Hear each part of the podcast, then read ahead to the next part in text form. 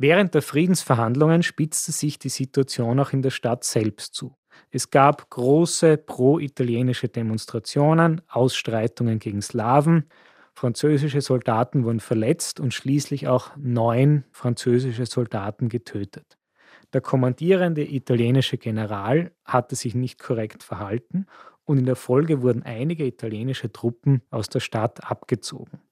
Einen kleinen Teil der früheren italienischen Besatzungssoldaten brachte man in einem kleinen Ort westlich der Stadt Monfalcone, nämlich in Ronchi, unter. Dort fassten einige Offiziere den Entschluss, Fiume auf eigene Faust für Italien zu erobern. Das war typisch für die niedrige Moral der italienischen Besatzungstruppen in den neuen italienischen Gebieten, die nach dem Weltkrieg teilweise keine Perspektiven hatten oder einfach die Stellung Italiens verbessern wollten. Während des Sommers 1919 kontaktierten die Offiziere vergebens verschiedene Persönlichkeiten, darunter auch Benito Mussolini. Sie suchten einen geeigneten Anführer. Erst Gabriele D'Annunzio, der Dichter, Abenteurer, sagte zu. Gabriele D'Annunzio wurde am 13. März 1863 in eine wohlhabende Familie in Pescara hineingeboren. Mit 16 veröffentlichte er seine ersten Gedichte.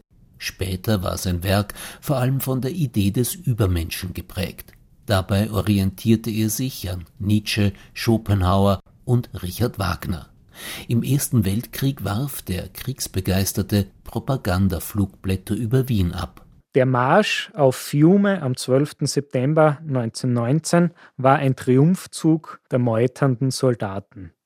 Der Nunzio und seine sogenannten Legionäre konnten am Weg noch weitere Armeeeinheiten zur Meuterei bewegen und der kommandierende italienische General in Fiume übergab der Nunzio die Stadt ohne Widerstand.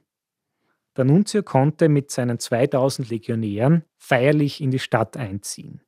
Das offizielle Italien reagierte zurückhaltend und unternahm vorerst nichts. In der Folge konnte Gabriele D'Annunzio ein 15 Monate dauerndes chaotisches Regierungssystem etablieren und sogar seinen Einflussbereich auf einige Inseln und die dalmatinische Stadt Zara ausbreiten.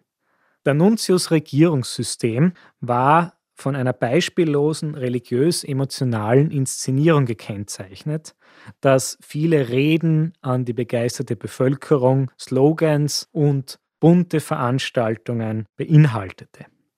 Auch waren erste Elemente des theatralischen Faschismus präsent, die später von Mussolini und den Faschisten bereitwillig aufgegriffen wurden. Gabriele D'Annunzio gilt zwar als ästhetischer Wegbereiter des Faschismus, doch der faschistischen Partei Italiens trat er niemals bei.